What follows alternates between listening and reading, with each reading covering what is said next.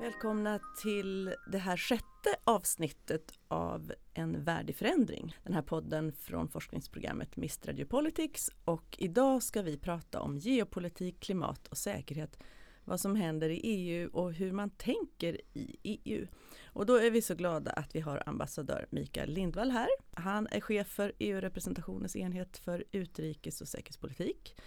Du ska snart få berätta lite mer om vad du gör Mikael. Ja. Välkommen hit! Tack, tack! Och från forskningsprogrammet så har vi Niklas Bremberg den här gången. Du är seniorforskare inom Europaprogrammet vid Utrikespolitiska institutet. Det Då har jag fått det rätt. Och du är också knuten till ett universitet. Nämligen, Just det, Stockholms universitet. Nämligen Stockholms universitet. Ja, statsvetenskapliga mm. institutioner. Mm. Och eh, du har ju forskat länge just på säkerhet och säkerhetsfrågor, säkerhetspolitik, särskilt i relation till Medelhavsregionen och EU jag förstår. Just det. Så det är perfekt. Mm. Din kompetens kommer lysande till sin rätt här idag. Ska vi börja med att du Mikael får berätta lite om ditt ansvarsområde i Bryssel där du, där du arbetar mest nu då, idag. Vad, vad, hur, ser en, hur ser en dag ut för, för dig och vad, vad, vilka frågor bearbetar ni och hur, hur funkar det?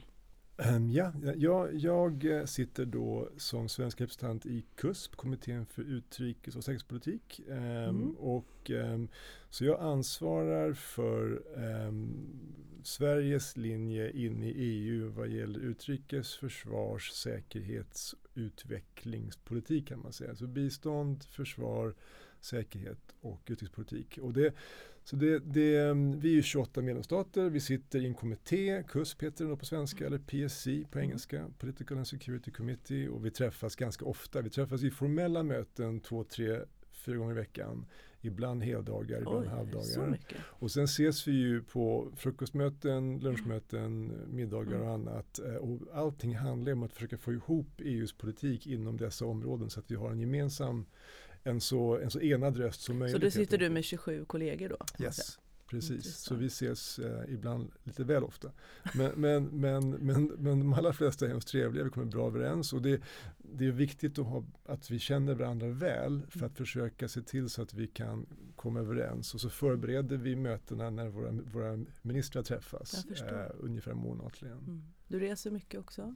Inte jättemycket men vi åker på en del resor mm. tillsammans. Eh, vi har varit, sen jag kom för två år sedan, vi har varit i Centralafrikanska republiken, vi har varit i Centralasien, vi har varit i Kaukasus, eh, Ukraina, och så åker vi varje år till Washington och New York, mm. eh, Addis för att träffa mm. Afrikanska mm. unionen, Kairo för att träffa Arabförbundet mm. och så. Så att eh, vi, vi är ju en del av EUs mm. utrikespolitik kan man säga som, som ett kollektiv på något sätt. Du, vad är mest spännande med, med den här rollen tycker du? Alltså, roligast är ju när vi eh, lyckas lyckas på något sätt vara en del av EUs policyutveckling, alltså lyckas försöka eh, ta EUs utrikespolitik framåt mm. eh, på ett bra sätt när det händer nya saker. Mm. Eh, tyvärr så är vi, alltså, vi är ju lite av en kriskommitté så vi, vi hanterar ju tyvärr oftast då problem och, och, när det inte går bra så att säga så ska vi försöka se till så att EU gör det bästa. Blir ni mer reaktiva än proaktiva? Det blir ganska mycket reaktivt. Det mm. finns en ansats att försöka eh, prata mer långsiktigt eh, om, om eh, ja, hur vi ska förhålla oss till Kina vår Rysslandspolitik. Eh, hur gör vi med ett USA som inte alltid ser ut som vi har varit mm. vana vid och sådär. Så, så att en del sånt bra, finns också. Nu berörde du några av de frågor ja. vi kommer in på ja. här i samtalet. Jätte, jättebra. Niklas, utifrån ditt perspektiv som forskare, vad, vad sysslar du med och vad tycker du är mest spännande? Jag sysslar ju med, eh, mitt fokus har ju varit länge europeisk utrikes och säkerhetspolitik. Så man kan säga att jag har varit intresserad av den praktik som Mikael eh, är en del av nu och det har varit ganska länge. Mm. Jag har haft ett forskningsintresse som har rört kring hur så att säga, säkerhetspolitik görs och under vilka förutsättningar. Mm. I, jag har ju en bakgrund som statsvetare och när det kommer till internationell säkerhet så har man ofta sett väldigt mycket till staters intressen. Man har sett på det. det. här som stora frågor där aktörer försöker rationellt hela tiden främja sina, sina positioner. Men när man börjar närma sig mm. praktiken så ser man att det är andra dimensioner som kommer in också. Vad det, kan kommer, det vara? det kan vara föreställningar om vad säkerhet är och hur man ska göra det. Det kan vara nationellt präglade föreställningar om vad som Mm. faktiskt är säkerhet och Ganska inte. grundläggande. Ganska grundläggande Mm. saker och saker som också Mikael har precis varit inne på. Det handlar också om dynamiken i en, en sån här sammansättning av representanter Mm, för staten, hur den fungerar, människorna så, så Mm. att säga. Så sådana saker har jag varit intresserad av. Förändringar över tid. Det är en sak som jag tittat på just kring eh, inom EU då, vad, vad som anses vara säkerhetsproblem och hur en sån här över tid kan man säga säkerhets, säkerhetspolitisk agenda formeras. Hur känns Sånt det har att jag varit vara intresserad av. ett forskningsobjekt? Jo men absolut, absolut, absolut. Det är empirinsamling för mig här att lyssna på, på Det Mikael. Så det, det är Du, bra. när du säger då nya frågor så antar jag att de här klimat och säkerhetsfrågorna är en, ett sånt Absolut. område. Absolut, jo, men visst är det så. Ehm, och det är väl någonting som jag tänker att vi kommer komma in Mm, på mm, mm. under, under samtalets Mm. gång Mm. med just hur, hur en sån fråga som, eller en förståelse för att klimatförändringen också har konsekvenser för säkerhet för människor, det vi har pratat om, Mm. den stora agendan inom FN och, och andra organisationer under lång tid egentligen, den, det man pratar om som mänsklig säkerhet eller human security. Mm. Och det är ju också någonting, en idé som Mm. kommer någonstans ifrån som har en historia så att säga och som har blivit omsatt mer och mer i praktiken. Mm. Eh, Det tar så- ganska lång tid men det tar lång här tid, blir absolut. politik. Visst, visst är det så. Mm. Och det kan göra Mm. på olika sätt och Mm. delvis oförutsedda Mm. sätt. Så sådana saker är, är, naturligtvis intressanta. Mm.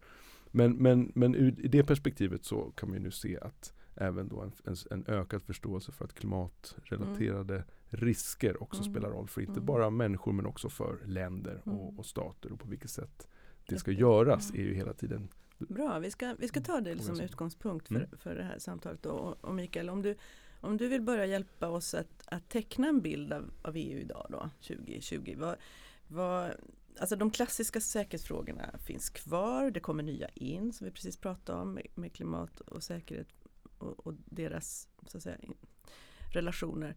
Men jag antar också att, jag menar vi pratar ofta om att eh, att det är så många osäkerhet, vi lever i en Mm. osäker värld. Ibland har man till och med att vi lever i en, le- är väl i en farlig värld. Mm. Hur, Mm. hur ser det ut, tycker du? Hur ska vi måla bilden av EU idag? Mm. Jo men det, det, det stämmer att ehm, det, det finns eh, såklart även då i de möten som jag sitter i, de, de dis- diskussioner vi har så finns det en stor betoning på vikten av att skydda medborgarna. Och, och, och det, det här breda säkerhetsbegreppet tycker jag verkligen har fått fotfäste inom EU. Eh, Man ser också på hur nya kommissionsordföranden Ursula von der Leyen har lagt Mm. upp sitt kabinett och hon har skickat ut sådana här eh, uppdragsbeskrivningar, mission letters till alla kommissionärer och så.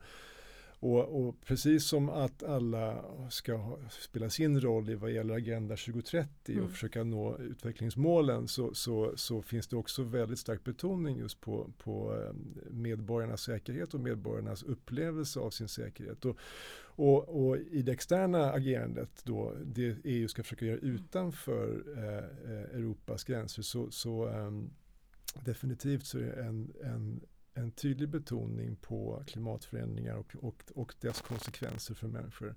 Mm. Eh, hon har ju lanserat den här Green Deal Mm. som det heter och eh, äv- även det kommer vi arbeta mycket med inom Mm. utrikesområdet och jag tror precis som Sverige nationellt så är EU bättre och bättre nu på att försöka se till också så att vårt bistånd är, är, är, försöker verkligen hantera både anpassning men även eh, försök till att, till, att, till, att, till, att, till att minska klimateffekterna. Så det, det är någonting, det, det är inte kontroversiellt inom EU som det var ett tag inom FN eh, i säkerhetsrådet och så när vi arbetade där. Men det är bara att folk inte har tänkt på det så mycket förrän egentligen nu tror jag. Mm. Det, är väl, det gäller väl de här frågorna som du sa Niklas också, det tar lite tid innan det blir politik av det. Men, men eh, jag tänkte på det där du sa med Green Deal och skydda medborgarna. Är det här, finns det utmaningar i det här som, som alltså att det ligger i retoriken men har inte hamnat i handling och att olika medlemsländer drar olika hårt i de här trådarna och kommit olika långt. Och vad, Mm. Hur går diskussionerna där? Men det gör det. Um, en, en utmaning är ju att, um, att det finns såklart um, lite stuprörstänkande. Precis som det gör nationellt så finns det det också inom EU. Och, så, och det finns liksom en tydlig uppdelning mellan de som framförallt arbetar internt, alltså inrikessidorna och liksom civilskydd inom EU eller inom nationer och sen det vi gör utanför för att hjälpa andra som lever utanför Europa. Så, så, att det görs mycket, mycket arbete görs mellan liksom det här eh, interna externa mm. eh, sammankopplingen. Mm. Att det är på något sätt eh, gränserna däremellan suddas allt mer ut. Mm. Men mm. ändå har vi ju departement och ministerier som fokuserar antingen enkom på inrikes mm. eller på utrikes. Mm. Men nu återigen om man ska titta på EU och Bryssel så, så um, är det tydligt att, att um, vi har ju en, en nyligen tillträdd eh, kommission eh, och då en ny utrikeschef, eh, Josep Borrell från Spanien. Så hans uppdrag är nu att försöka, försöka samordna EUs externa politik och eh, han har ett tydligt mandat att att um, samordna ett stort antal kommissionärer som alla har inom sina portföljer en utrikes dimension. Och han är uh, en tuffing, får man kalla honom det? Um, ja. Jämfört med sina företrädare? Alla är de olika. Um, han har rykte om sig att, uh, att vara ganska tydlig mm. och ganska mm. modig mm. och sådär. Va? Uh, Finns det förväntningar?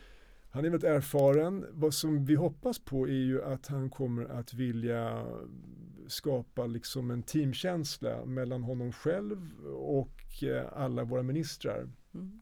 Mm. Så att vi alla hjälps åt och drar åt samma håll. Det, det, finns liksom för mycket utmaningar för att en person ska kunna göra det här själv. Såklart, så förväntningar på hans ledarskap och att han för upp de här frågorna. Mm. mm. mm han har både utrikes och säkerhets Precis, han har mm. utrikespolitik, säkerhetspolitik, mm, försvarspolitiken mm. också inom EU som är liksom ett växande område. Just det, vi kommer in på det. Nu, nu, nu har vi hört mycket om det interna arbetet Niklas. Vill du, vill du komplettera den här ja, bilden men, av EU i, i, ja, idag?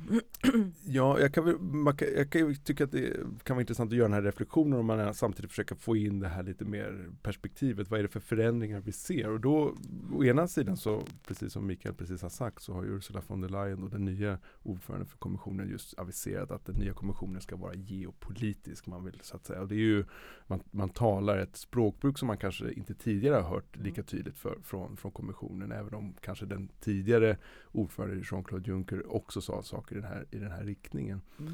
Och det intressanta då med en person som den höga representanten eh, Josep Borrell är att han förenar då två roller. Han är mm. å ena sidan utrikeschefen mm. eh, men han är också vice eh, ordförande i kommissionen så han ska föra in de delar av kommissionen som faktiskt har ändå en utrikesdimension. Vad innebär det? Det innebär, tänker jag i min värld åtminstone, att man dels försöker få en, en större vad ska man säga, samstämmighet i EUs institutioner. Kommissionen har ju mycket att komma med när det kommer till inte minst de finansiella instrumenten. Det har att göra med saker som EU kan göra när det kommer till bistånd, när det kommer till den humanitära agendan. Mm. Sådana här typer av saker. Mm. Samtidigt som man då har utrikestjänsten där eh, som vilar egentligen kan man säga på medlemsstaterna och vad medlemsstaterna vill göra och kan göra tillsammans. Då. Det, det, är en balans där. Det är en balans där och, och så. Det är klart att det, det, kan ju bero väldigt mycket på vem det är som har den här, eh, den här eh, rollen. Mm. Mm. Eh, och det vet vi inte än hur det kommer att men, men, mm. men det är klart att det här är en, en tror jag, en, en, en, person som, som möjligen kan föra upp den här kostymen mm. ganska väl. Mm. Du var inne också på försvarsfrågorna där, mm. Mikael, att de kommer in på ett nytt sätt. Kan du berätta lite om det? Um, ja, alltså det, det, finns väl en ökad uh, insikt um, inom EU att vi måste göra mer för att kunna försvara oss själva. Det här är en ny omvärldsanalys. Ja, det, man det, det, det, har liksom funnits där tidigare men, men det har fått betydligt större kraft i och med att världen ser lite annorlunda ut. Um, vad ser man då? Kan du hjälpa oss att förstå vad det är man ser som hot ja, eller problem? Alltså, vattendelaren var väl när, när, när Ryssland invaderade Krim, eh, mm. tror jag på något sätt. Det, det, det, hade väl hänt en del saker innan dess men det var först då tror jag som, som, liksom som, som, som mm. det kom extremt nära in på. Inte minst eh, länderna som, som gränsar till Ryssland känner såklart en enorm oro. Och, och, eh, det, det då kombinerat med liksom en pågående debatt om NATOs roll mm. och så vidare. Och, eh, och president Trump eh, som har gjort uttalanden som har oroat en del och sådär. Men det, det, det, har väl provocerat fram en, ett, ett, en insikt om att EU måste kunna göra mer själva även på det militära. Det här är ingen, ingen lätt resa för det är liksom någonting ganska nytt. Mm. Um, Ja, men, men, relationen till NATO till exempel. Jätteviktig mm. och känslig. Mm. Eh, det här pratar vi i min kommitté om nästan varje vecka. Ehm, vi måste vara tydliga med att om vi stärker Europas försvar och EUs försvar så är det ett stärkande av NATO för att det finns en väldigt stor europeisk pelare inom NATO. Det, det, är, ju, det är ju så. Mm. Och att um, våra medlemsstater har liksom bara ett um, en, en uppsättning styrkor. Vare sig mm. hur, hur Samma människor används. som ska göra ja, jobbet. Ja, precis. Mm. Men det här är känsligt och det är känsligt mm. i, vår, i vår dialog med USA. Och det, så vi måste liksom vara tydliga och transparenta med, med, med hur vi gör det här. Inte som ett alternativ till NATO. Mm. Utan då som ett komplement och som ett bidrag och sådär. Så det, det, och det, det är fortfarande så att det har inte hänt liksom jättemycket på marken men det är, det är en helt annan sorts mm. dynamik eh, och eh, det avsätts pengar nu till det här. Eh, vilket är, är, är någonting nytt. För nu är inte budgeten färdigförhandlad men det kommer att komma mm. mm. mer pengar till detta område. Eh, och så. så det finns en, en allmän vilja att kunna göra mer. Eh, sen så exakt hur det kalibreras är lite mer oklart mm. än så. Hur ser kopplingen till klimatfrågan ut där? Klimat och säkerhet? Just när det, det är ju fortfarande ganska nytt just vad gäller försvarssidan. Det finns ju en, en, en tydlig insikt om kopplingarna eh, mellan eh, klimatförändringar och hur det påverkar människors säkerhet. Eh, inte minst i de mer utsatta delarna av världen. Mm. Men, men, det som är nytt för oss och som faktiskt Nederländerna tror jag har drivit hårdast är att få in diskussioner bland försvarsministrarna. Så det mm. skedde första gången i augusti mm. eh, och har nu tagits vidare med ett mm. antal sådana tankepapper och sånt där. Och det handlar ju både om att se till så att Europas eh, försvarsmakter är riggade för eh, att kunna verka i miljöer som är påverkade av mm, klimatförändringar. Mm, så, att, mm. så, så, att mer, mer besvärliga förutsättningar. Mm. Låglänta Nederländerna. Ja, så... och också allt torrare och vattenfattiga områden och så vidare. Mm det, men också, vilket inte minst är intressant tycker jag, det är, det är liksom att göra försvarsmakterna grönare. Ja. Det, det, försvarsmakterna är ju, är ju, jag ska inte säga liksom miljöbovar, men, mm. men, men det går ju åt hemskt mycket energi mm. såklart, va, och drivmedel och annat. Va. Så, så den det, änden också? Ja, så det är mycket arbete, mm. eller det mm. har påbörjats mer och mer arbete med att försöka ställa om även försvarsmakterna till en ny sorts, eh, till nya behov i och med eh, påverkan på klimatet. Niklas? Nej men visst, det, och det är ju en intressant um, utveckling tycker mm. jag. Att man ser att det är mer och mer även i europeiska uh, försvarsministerier och inom mm. europeiska militära organisationer så ser man mm. nu att det här behovet. Och där kan man göra en reflektion att å ena sidan kan man tycka att eh, lite paradoxalt nog så har ju en aktör som Pentagon länge varit ganska drivande mm. kring den här frågan om klimat och säkerhet. Man var långt, långt framme så att säga i sitt strategiska tänkande. Vad är det de har sett? Som? Ja, min tolkning är att mm. det är klart att har, man den typen av militär förmåga som USA har så har man ju också trupper på en rad olika ställen. Och där, det, då tar det inte så lång tid innan man börjar också tänka kring vänta nu, hur kommer de här militärbaserna vi har på en rad olika ställen att påverkas. Konkret. Det blir väldigt konkret. Va? Men det är ju inte nödvändigtvis så att det är samma, samma perspektiv för europeiska militära förmågor. Men vissa europeiska länder har ju lite liknande strategiska intressen på andra ställen. Frankrike inte minst och även eh, Storbritannien. Så det är klart att den typen av strategiska eh, beräkningar mm. kommer in här. Mm. Men det finns ju ett, ett bredare synsätt också någonstans som kommer in i den här agendan. Att vad ska vi med de här militära förmågorna till när vi också kanske behöver göra andra saker med militären. Och det ser man ju en rad olika länder har börjat liksom adressera detta. Jag tycker att Spanien har varit en intressant utveckling när man ser att man haft en nu, nu tioårigt eller, eller till och med mer en militär enhet som egentligen är där för att hantera icke-militära hot. Mm. Att stärka mm. det spanska samhällets förmåga att hantera saker som de utsätts för regelbundet, skogsbränder mm. och annat. Och det, även om det kanske inte gjordes med en tydlig klimatagenda från början så är det ju den här typen av kanske förändringar inom en rad olika Precis. militära organisationer som vi kan tänka oss att se när klimatet också förändras. Och, Det har vi sett i Sverige också. och det har vi sett i Mm. Sverige också. Mm. Så det är klart att den finns ju, även om den inte nödvändigtvis är uttalad och kommer in direkt i, i, i sammanhang som Mikael verkar inom.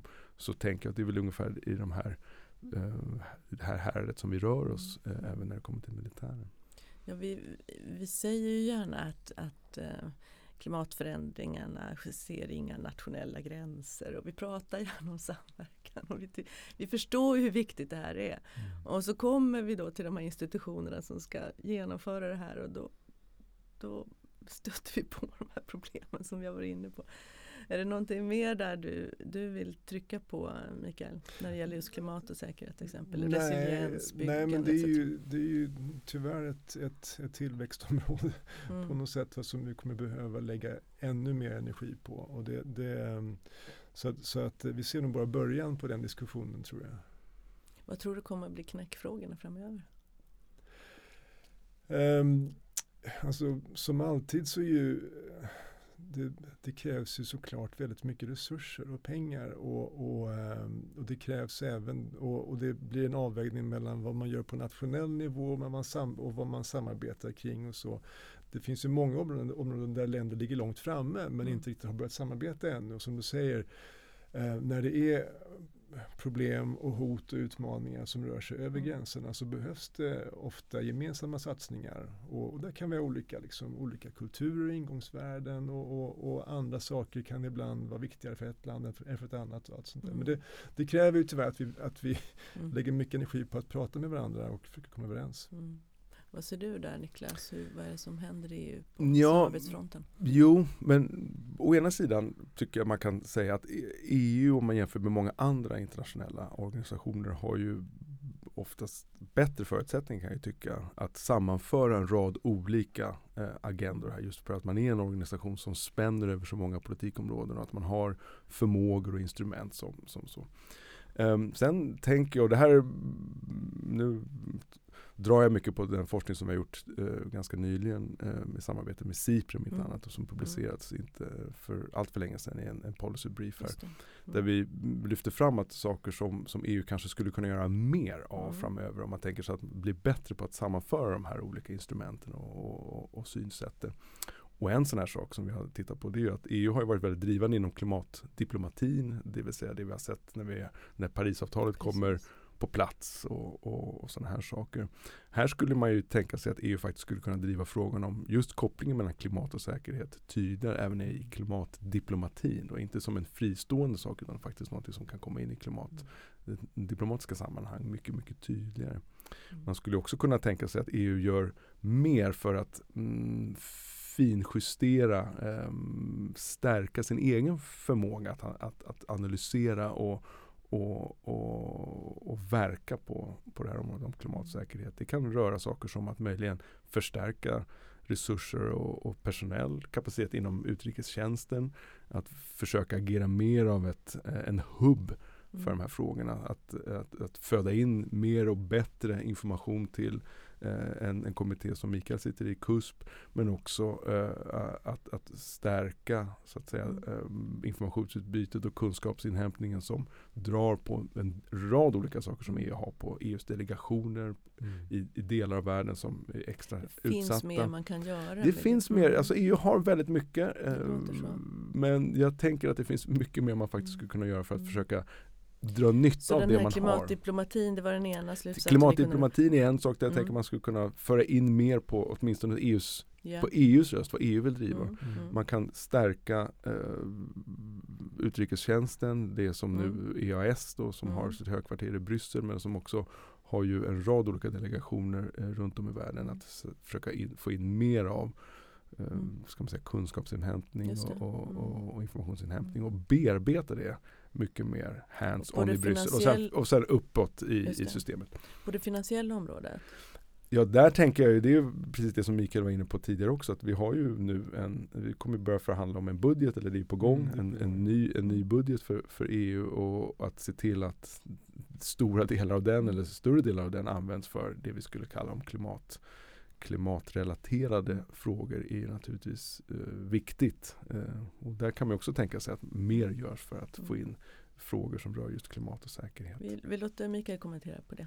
Nej, men jag håller helt med. Mm. Det, det, Mm. det är precis så det är. Det, det finns mycket mer att göra. EAS är ju fortfarande en, en, en ganska ny, men de har funnits i tio år och har gjort stora framsteg. Men, men de har inte alltid eh, det personalantal som liksom behövs för Mm. att hinna och kunna bidra med analys och så vidare. Och, och, och, eh, men det, så det finns, finns en hel del att göra och också då dra på kommissionens Absolut. kompetens och personal och så som ofta Mm. har mer muskler men koppla ihop det där. eh, Det låter ju som att mer. kommissionen har mer muskler åt det här Ja, hållet nu. Jo, jo, en, men så är en det. starkare uttalad vilja och Så att är det kan sippra ner. Ja, så vi måste bara se till att, det där- eller hjälp, hj- hjälpa dem Mm. att koppla ihop sig mot varandra. Och det sker mer och mer tycker jag. Det, liksom, det, finns, eh, det finns ju som alltid liksom, ibland styrpörstänkande och lite Mm.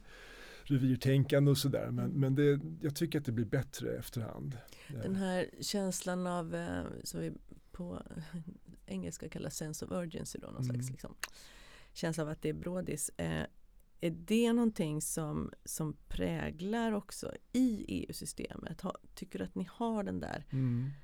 "N- nu måste det Det gå undan jag, här. det tycker jag. Sen så såklart, va, det, det, ehm, ibland så överskuggas dessa utmaningar som ju, även om de nu rör sig allt snabbare, så är de ju ändå långsammare än en turkisk Mm. invasion i Mm. nordöstra Syrien som, som som mer kastas upp påtagligt här och nu? Ja, som sätt? kastas upp på Mm. dagordningen med Mm. samma måste hanteras Mm. med detsamma. Eller eh, extrem spänning i Persiska gulfen, Mm. då, då liksom Mm. kommer det högst upp på dagordningen. Så, och, och det här liksom det här med klimatutmaningen ligger ju kvar på något sätt. Va? Precis, för där kan man känna frustration Ja. som enkel radiolyssnare. Ja. Så man, man hör de här sakerna kommer in i media och så, åh nej, nu måste ni prioritera om igen. Ja, och liksom kris vid ett NATO-toppmöte Ja, och sådär. Då, då, ja. Mm. det, det, så, så att det gäller ju inte att tappa fokus på även det som... Även det liksom- som är långsiktigt kan vara väldigt bråttom. Helt rätt. Mm. Niklas, Men det, jo, men så är det ju. ehm, och, och den är ju, eh, säkerhetspolitiken har ju den, den, ehm, denna, den aspekten väldigt Mm. tydligt. Med Att Mm. det finns saker som så att säga blir här och nu och måste hanteras direkt. Mm.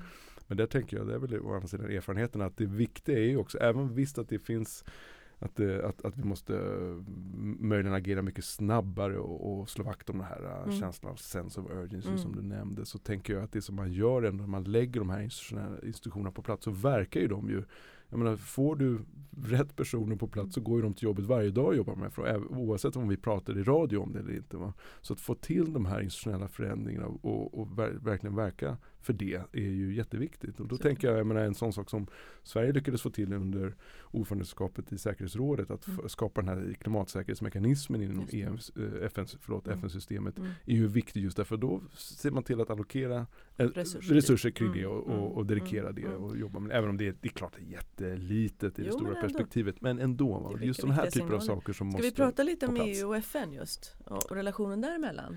Absolut. Det är ju, vill du börja Ja, nej, men, Niklas, jag, men bara fortsätta på det Ja, spåret då precis, helt då- enkelt. Att där tänker jag, där, i och med att man har då nu fått den här klimatsäkerhetsmekanismen Mm. på plats i det FN-systemet så är det väl alldeles utmärkt om man skulle kunna försöka tänka, kan man skapa en, en, en tydlig eh, motpart i, Mm. inom EU Mm. för att stärka den här FN och EU-dialogen. FN-EU-dialogen är ju är ju stark sedan tidigare och, och, och jag tänker att EU Mm. är ju oftast en, en, en tydlig partner kring, kring FN och man talar väldigt tydligt om att man slår vakt om FN-systemet och Mm. multilateralismen som sådan. Så att, att allt som så att säga stärker det och kan, kan försöka Mm. dra på och skapa ytterligare synergier mellan FN och EU tycker jag är, är, är viktigt. Inte minst för ett land som Sverige naturligtvis men, men generellt för att det jag har svårt att se att man skulle kunna göra någonting vettigt av de här frågorna bortanför en multilateral agenda. Liksom. Är det något på gång i den riktningen Mikael? Alltså EU-FN-relationen är nog starkare nu än någonsin, tror jag. Det, det är mitt intryck. Det, det har hänt ganska mycket på senaste åren. Det, det är jättekul att liksom det, ifrån Brysselhållet tycker att det är mindre och mindre utav konkurrenstänkande bra. och mer och mer utav samarbete. Mm. Och, och precis som, som, som Niklas säger, att, att liksom multi- multilateralismen eh, är för EU helt oundgängligt. Eh, det, det, för EU så funkar liksom inte det här med att det starkaste landet bestämmer på något sätt. Utan, utan det, så att, så att um, EU som FNs största partner och tillskyndare, det tycker jag, det, det hör jag och ser jag mer och mer. Mm. Um, så det, det, det är väldigt, väldigt roligt att se. För att vi som Sverige har ju alltid varit extremt stora FN-vänner och mm. också eh, stora EU-vänner. Och de, de måste kunna liksom samarbeta. Så att, och det har vi ju bidragit under vår tid i säkerhetsrådet att försöka stärka den kopplingen. Och, och jättekul att Olof, min kollega, mm. går över ifrån Olof. Skog. Yep. Olof Skog går mm. över och blir um, ehm, EUs representant i, i FN i New York från, från att, att det har varit Sveriges. Mm. Eh, så det kan nog bara eh, också, också bidra till det och det finns det är tätare och tätare konsultationer. Det har kanske gått längst tror jag på, på, um, på liksom insats och säkerhetssidan. Okay. Så att um, ehm, EU tillsammans med FN på, på fredsbevarande sidan um, har gjort många gemensamma fältbesök och sådär och även kopplat på tillsammans med Afrikanska unionens motsvarighet och så. Så de, det, där finns ett tätt samarbete kring våra insatser, inte minst i Afrika som uh, är, är, är, väldigt, väldigt kul att se. Så, så att nej, men det, mm. det går åt rätt håll, mm. absolut. Mm. Och folk som var med under generalförsamlingen, jag var inte själv där nu i september i, i FN menar liksom att det, det är fler och fler länder i världen som inte vill behöva välja sida mellan säg USA och Kina utan vill gärna hitta någon sorts annan partner eh, som står upp för multilateralism och för, och för värderingar och mänskliga rättigheter och så vidare. Um, och, och, och är det det vi egentligen ser här geopolitiskt? Att EU får en, en delvis ny roll på grund av att USA och Kina spelar nya roller? Det finns en potential i alla fall. Möjlighet, absolut. En möjlighet att, mm. det, att det mm. blir ännu mer uttalat. Mm. Niklas? Jo men det tror jag. Att, att det så att säga det nu det vi inte vet än och det tror jag alla liksom någonstans ändå håller andan för. Det är väl, alltså, är det här det är, är, är Donald Trump en, en liksom eh, början på en trend eller har det varit en så att säga en blipp eh, i, i den här grafen? Är det så att, att, att, att USA verkligen har tagit ett, ett, ett tydligt kliv bort från de eh, institutioner, globala institutioner som har varit så viktiga att bygga upp efter efter andra världskriget och framåt. Mm. Liksom. Är det verkligen så eller, eller kommer vi kunna se från en ny administration förhoppningsvis efter Trump då att, att, att, att, att man är tillbaka någonstans där man var tidigare. Det vet vi inte riktigt än. Men givet att det USA antagligen kommer ha en liten annorlunda roll framöver och kommer se på de här multilaterala institutionerna möjligen lite annorlunda. Så är det naturligtvis så att andra aktörer, om man faktiskt vill driva mm, multilaterala frågor, måste kliva fram. Mm. Uh, och återigen, för mig är det väldigt svårt att se att, att, att, uh, att Sverige och, och, EU mm. inte skulle försöka göra allt man kan för att försöka då ställa sig på den platsen. Får, får, man, får man fråga om en liksom insider diskussionerna går där Mikael? Är det, blir ni stärkta av det här eller blir det mer splittring? Tycker ni olika? Hur? Tyck, överlag så tycker vi nog lika. Det, det, men sen finns det ju olika nyanser av det såklart. Va? Det finns eh, fortfarande självklart hos oss alla en väldigt stark eh, vilja att fortsätta att arbeta på eh, bästa möjliga relation till USA. Eh, mm. liksom det, USA fortsätter att vara liksom en oumbärlig säkerhetsgarant och, och, och, vi försöker ständigt se till så att vi är i synk och i partnerskap med USA. Men det har blivit mm. svårare på fler och fler områden. Så att, eh, men den, den spänningen, liksom att inte mm. försvåra den relationen um, och försöka ta den åt rätt håll och sen samtidigt um, inte tvingas välja sida och inte enbart se Kina som ett, som ett problem utan mm. också som en partner i en del sammanhang men inte vara naiva heller och sådär. Så att hitta den här mellanvägen är ju är Oj, besvärlig ja. eh, såklart. Så. Va? Och, och, mm. eh, men alltså, visst, det finns nyanser mellan EUs medlemsstater men, mm. men överlag så, så, eh, så finns det ganska stor samstämmighet kring, kring hur vi ska positionera oss som, som EU. Och, och, och positionen till Kina där, kan du, finns det någonting där i nya kommissionen och några ledtrådar? Nej, den tonen sattes redan i våras tror jag. Det kom ett sånt här meddelande ifrån, ifrån, ifrån kommissionen som, som just försökte mejsla ut någon sorts position för EUs Mm, sida som mm. eh, jag tror alla medlemsstaterna var faktiskt ganska, ganska nöjda med. Mm. Och, och, och vi har gjort ett nationellt arbete också i Sverige Mm, som, som mm. ligger liksom i, eh, väl i, i linje med det här att, att, att vi måste fortsätta att arbeta med Kina som en, som, en, som en partner i alla sammanhang som vi kan. Och sen så finns det områden där vi inte håller med varandra. Det finns områden där vi, där vi har problem. Mm. Eh, och så, och vi ska liksom inte vara, vara naiva på något sätt utan, utan försöka hantera det här på ett, på ett liksom realistiskt sätt så att säga. Men, men, ehm, så, så att det kommer nog den nya kommissionen fortsätta med eh, och arbeta med. Så att det, det, ja, Mm, mm, det där intressant. blir utmaningar på Det lång blir sikt. utmaning, det finns, Yes. eh, det finns att jobba med. Vill du säga något om Kina? Ja, nej, Eller min reflektion. utmaningar? Jo, nej men det är klart, det är intressant att se att, att det ändå skett ett ganska stort skifte här. Tittar man tillbaka bara ett par Det år, är så fort. det går fort också, men återigen det handlar om de här perceptionerna, hur, hur man uppfattar det här och, och hur man så att säga ser på en fråga idag eh, som man kanske inte såg på tidigare. Just Kina är intressant om man tittar bara på år sedan så Hur de investerar i Ja men också så att säga, mm, vad kan man säga, mm, hur medlemsstaterna såg på Kina och sina intressen. Det Väldigt mycket handlar om naturligtvis om att säkra eh, sina eh, företags tillgång till kinesiska marknaden och delvis också då ökade kinesiska investeringar. Eh, det fanns flera forskare och kollegor till mig som pekade på att till exempel ett land som Tyskland var väldigt mån om att ha en väldigt god ekonomisk relation för egen del till, till Kina. Samtidigt som man var ganska nöjd med att kommissionen då, EU-kommissionen kunde säga saker som mänskliga rättigheter och Man sånt ville där, va. skilja på politiken man ville skilja och på, precis va. Mm. Men det nu tänker jag har ju väldigt många E EUs medlemsländer förstått att det där kommer inte gå. Man måste så att säga hålla en, en, en mer samlad linje där. Samtidigt som att det är väldigt komplicerat. Titta på vad ett land som Italien gör nu, vad man har vissa typer av, av strategiska investeringar från Kina. Kina Berätta har ju- Italien, vad gör de? Nej men det jag tänker det som en del av, av ehm, den, kinesiska politiken gentemot mot Italien så har man sett att Italien varit kanske mm, eh, aviserat att man var intresserad av att delta i den här Belt and Road Initiative. Jag vet inte egentligen hur mycket det är, är av det men man har sett att Kina har köpt upp strategiska ehm, vad heter det, tillgångar även i ett land som Grekland och sådär. Mm. Så att det Talet om kinesiska trojanska hästar har, har, har liksom aktualiserats i den europeiska debatten på ett sätt som inte alls fanns för tio år sedan. Ehm, så, och jag menar det vi har sett nu i Sverige, hur, hur Kina har så att säga verkligen eh, ökat sitt, Mm. sitt, sitt så, Mm. liksom, språkbruk gentemot Sverige då i, i relation till eh, Guiman här.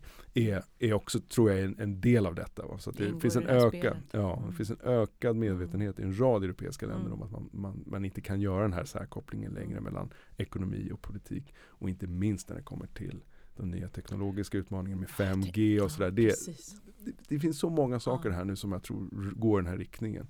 Att, att eh, möjligen kommer flera europeiska länder också Det förstå att man måste intressant det hantera där det. Niklas när du säger det, att det inte går att göra särkopplingar. Jag tycker jag hör, när jag hör er forskare berätta i många olika sammanhang hur komplext det är och hur mycket allting hänger ihop och hur också svårt det blir då att skrida till handling. Mm. Alltså så fort du tar ett steg framåt så ska du ha, plötsligt ha med alla dessa aspekter Visst. varje gång. Och, och hur det här bromsar upp också, eller hur Mikael? Ni, Mm, ska, mm. ni ska ta med så mycket mer. Ja, nej men det är ju så. Men jag- jag, läste bara, bara i morse liksom om, om, hur så många nya politikområden har blivit weaponized, som man säger, alltså används som, som vapen. Det är, Mm. det är handel, det är investeringar, det är teknologiframsteg, digitalisering, det är, det, det, det är artificiell intelligens. Det, det är så många områden som, som nu dras in i, i liksom denna ständiga maktkamp. Och det, det, det är inte lätt, det är utmanande på, på, på massor med sätt. För vi har oftast kunnat liksom arbeta på i våra olika spår på något sätt. Va? Så att, och eh, det ställer stora krav på oss som, som, som, som diplomater att kunna behärska många här- fler områden. Är det här EUs eh, stora test vi går in i nu? Klarar det här? Ja, det är en bra fråga. Jag, jag, ja, nej men absolut. Eh, Det, det, jag tror det finns väl en insikt på något sätt att ska EU kunna spela en, en roll i, i, i denna värld ehm, och vara på något sätt en garant för mänskliga rättigheter, för värderingar, för liksom en internationell regelbaserad världsordning och så, mm.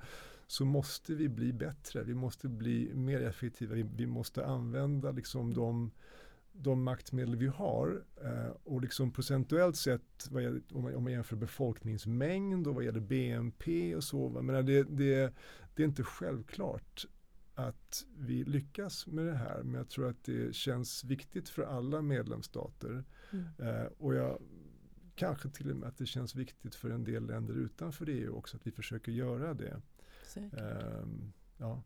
Niklas, vad tänker du om? Nej, samma sak. Mm. Um, nej, men jag tänker också, vad är det som, återigen om man tittar på det här som, som, som, som statsvetare och man försöker titta på trenderna i internationella systemet. Och det är klart att i den mån att mycket av de här institutionerna som har byggts upp under flera decennier i, i mån att den, de urholkas. Om det är så att WTO paralyseras av vad de stora medlemsstaterna gör för att så att säga olika skiljedomsförfaranden och sådana saker inte fungerar längre.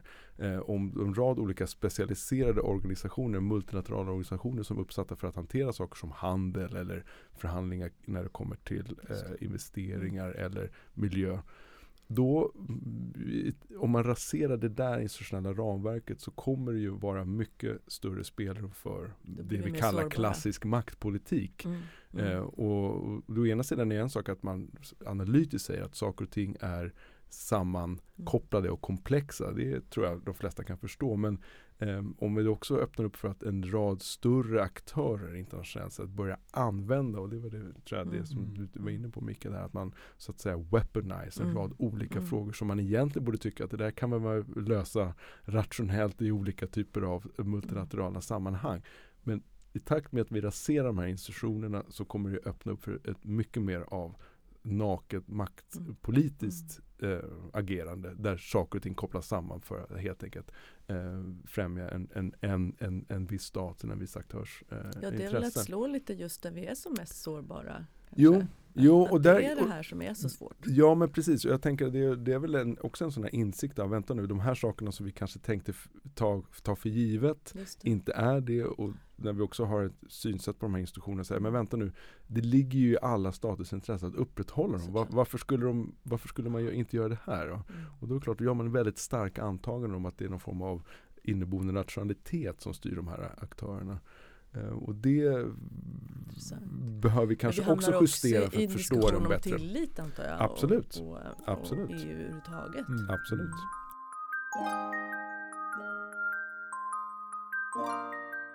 Hörrni, vi, har, vi har kommit till äh, läget i programmet när äh, jag vill be er tipsa om en bok. ja, eh, någon läsning som våra lyssnare kan, så våra lyssnare kan lära sig ännu mer om det här spännande området. Va, vad har du tagit med dig Mikael? Ja, jag, jag har faktiskt tagit med mig en bok som, som bara i viss mån anknyter till det här och, och den är ganska gammal.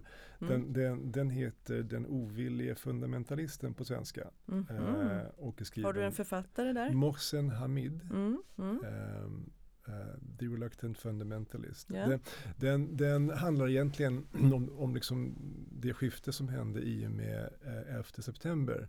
Ah. Um, och en, en ung uh, framgångsrik pakistansk man i, i, mm. i mhm. USA och eh, hur han förändras utav, oh, utav 11 september och omgivningen omkring honom i USA. Och det, det, det är liksom lite roman eh, men ändå med anknytning till verkliga händelser och eh, ganska spännande. Eh, och så så den, den, jag läser allt för få böcker tyvärr. Det, och det ska gärna annat. vara anknytning till jobbfrågor? Ja, men det, det, här har viss anknytning, jag lovar. Ja, ja, nej, men ja. den, den, är hemskt bra, ja. väldigt bra att läsa. Vad roligt, tack så mycket för det. Och eh, Niklas då? Jo, jag tänkte lite grann på det här, vad, vad är det som kan vara intressant eh, att att, som, en bok som inte nödvändigtvis handlar just om så att säga EU och klimatsäkerhet. För då, jag kan lova er, de böcker som gör det idag är ganska, ja, de är väldigt akademiska om man säger så. Inte du får helt enkelt ge ut och skriva själv. Ja men precis, vi håller på, det, ja, bra, det kommer grejer. Det kommer grejer. Precis, men det finns en bok som jag har tyckt varit väldigt spännande att läsa de senaste åren och det är Ivan Krastevs mm. After Europe, eller den mm. finns nu även på, på svenska Efter mm. Europa. Efter Europa. Och Ivan Krastev han är bulgarisk statsvetare verksam i, i Wien nu och han var i Stockholm eh, förra året, vi hade honom på UB och så. Men mm. han, han skriver otroligt intressant om Um, hans tes är egentligen, det är ju någon, en vidräkning kan man säga med den här liberala triumfalismen som, som så banade väg för EUs utvidgning. Mm. Man tänker sig att, att allt kommer mm. lösa sig om vi bara utvidgar EU och de nya medlemsländerna i Öst och Centraleuropa mm. så att säga kopierar oss och då kommer det vara klart. Det fanns en sån logik. Det fanns en sån mm. logik och det och, å andra sidan backar vi bandet till 2000 mm. eller någonting så, så framstår det här som, som, som självklart. Så. Det är den här riktningen som mm. historien ska gå och egentligen är historien slut om man pratar med Francis Fukuyama. Så nu ska vi bara så att säga städa ut huset och få det här delarna på plats. Men det där har gett upphov till en rad olika eh, oförutsedda mm. politiska dynamiker, inte minst i länder som Polen och Ungern eh, och, och, så. Det är en hel, är en, så hans, hans analys av den, det läget vi befinner oss nu med ökad eh, vad ska man säga, eh, motstånd ja. mot de här liksom, liberala institutionerna från Öst och Centraleuropa, Precis. deras historia är mm. enormt intressant. Mm. Jag tänker att det också mm. säger någonting om om de svårigheterna att jämka samman mm. en fråga som klimatfrågan mm. eh, med ökad krav på att ställa om våra samhällen. Eh, och vad det, det är ju inte bara i länder som i Polen och Ungern som det här kan mm. stöta på patrull utan vi ser det även i, i Frankrike med gula västarna. Precis, det finns en, en, oro som kopplar till demokrati och kopplar till urbanisering Absolut. och konfliktstadland. Mm, absolut. Som har kommit väldigt nyligen. Absolut. Mm, mm. Så jag tycker att den är, den är, den, den är väldigt välskriven. Då har och den vi är Efter Europa och vi har den ovillige fundamentalisten och vi kommer lägga ut eh, bilder och beställningar och länkar på hemsidan så att de är lätta att hitta. Tack för det. Tack så mycket. Tack. Då, då blickar vi kort framåt innan vi eh, slutar och då skulle jag vilja att ni jag försöker sammanfatta kanske lite grann och samtidigt blicka framåt. Vad tror ni när det gäller då klimat, säkerhet och koppling till geopolitik framöver? Om, vi, om ni kikar lite grann dels på det som du har varit inne på Mikael med ledarskap i EU och slitningar och kontra eh, omvärld och så. Eh, ja, va, va, hur, hur ser ni utmaningarna framöver och Sveriges roll och EUs roll? Niklas? Ja, om man ska se på EUs roll så tycker jag det, jätte, det ska bli jätte, jättespännande att följa den nya kommissionen och, och. Ursula von der Leyen mm. och, och, inte minst det som då Frans Timmermans som nu är, är den eh, vice ordförande kommissionen som har eh, ansvar för den här gröna dealen. Hur man, på vilket sätt man lyckas eh, få in de här olika delarna i kommissionens eh, arbete och förmågor och instrument för att helt enkelt driva frågan om, om, om eh, om den här liksom omställningen i Europa men som också naturligtvis eh, knyter an till de här frågorna vi har pratat om idag. EUs roll i klimatdiplomatin, mm. eh, förmågan, EUs förmåga att faktiskt eh, bidra till ökad resiliens och, och mm. kanske också omställning i länder som, som, som är mest sårbara för, för människor och mänskliga samhällen där, där de kanske har idag relativt sett väldigt dåliga förutsättningar att göra den här omställningen eh, samtidigt som de är så otroligt utsatta för, för klimatförändringarna. Mm. Så hela den arbetet tänker jag, åtminstone för, för, för mitt perspektiv, kommer vara jättespännande att följa. Väldigt kul läge att vara Europaforskare. Det kan man ju säga. Det, det är lite skrämmande till viss del också va? men, men visst, ju, mm. ju, ju, ju intressantare världen är eh, för vår del desto mer desto har vi att göra. Att göra. Kan man ju säga ändå. Och det kanske är samma med, med din roll Mikael. Ja, nej men, nej men det stämmer. Det är ju det är en väldigt spännande tid liksom ur liksom, en yrkessynpunkt att vara, att vara i Bryssel och mm. arbeta med, med allt detta. Mm. Men det är också komplicerat och, mm. och, och, ehm, och, och, lite, lite och, definitivt eh, ut, utmanande. Men jag, jag tror precis som, som, som Niklas, vi, vi, vi um, det blir första på något sätt, ut, eller det finns många utmaningar, men, men, men, en av dem är att komma överens om en gemensam budget för de kommande sju åren för EU. Det kommer mm. göra stor skillnad och att den liksom är, som vi säger från svenskt att den måste vara, vara modern, vilket innebär att den ska liksom vara inriktad på framtidsutmaningarna mm. och inte enbart på att liksom bibehålla det som har varit eftersom världen ju faktiskt förändras, både mm. inom EU och hur världen ser ut utanför, utanför EUs gränser. Så att det där blir spännande att försöka vara med och följa och kanske påverka till viss del. Och, och, och, och Sverige, menar, det, det, det är kul att vara svensk representant. Eh, för jag tycker vi, vi för en, en sån politik som faktiskt går åt det hållet. Vi har inte sagt så mycket just om Sveriges eh, eh, utrikespolitik, den feministiska utrikespolitiken kopplingen till eh, kvinnor och barn och utsatta. Du var in, lite inne på det Niklas. Vill du, vill du säga något om det Mikael? Hur det påverkar just mm. ditt arbete i EU? Ja, det, det, är ju, det är roligt att se att fler och fler länder på något sätt ansluter sig till... Det är så, till, eller hur? Ja, det, mm. det är det. Vi har, vi har fler och fler länder som, som, som faktiskt inte längre tycker att det är konstigt att vi har liksom en feministisk vinkel på vårt arbete, det vi gör. Eh, så, Hände det att man gjorde sig lustig över det här i början? Ja, lite, lite så var det. Jag, jag, liksom... jag arbetade i Somalia då ja. eh, som ambassadör där. Faktum är att där gjorde man sig mindre lustig över det än, än, än vad jag kanske märkte i Bryssel en del. För att det, det, det var mer realitet? Då. Ja, nej, men precis. Kvinnors eh, roll och representation och möjlighet att påverka så var ju en väldigt aktuell fråga och fortfarande är i, mm. på på Afrikas horn och, och, och så. Eh, medans jag tror kanske i Bryssel kanske det ibland fanns en syn att men vi, vi har ju full jämlikhet och sådär. Liksom det, det, här har vi lyckats på något sätt. Men så är det ju inte. Det finns massor att göra, eh, både inom EU och utanför EU. Så, så att det, där, det, det är kul att det finns medvind för de frågorna nu, eh, jämlikhetsfrågorna eh, inom EU och också eh, såklart eh, jämvind även om liksom vi alltid steget efter på, på klimatsidan. Mm, mm, mm, det hänger ihop. Mm, det gör också. Mm.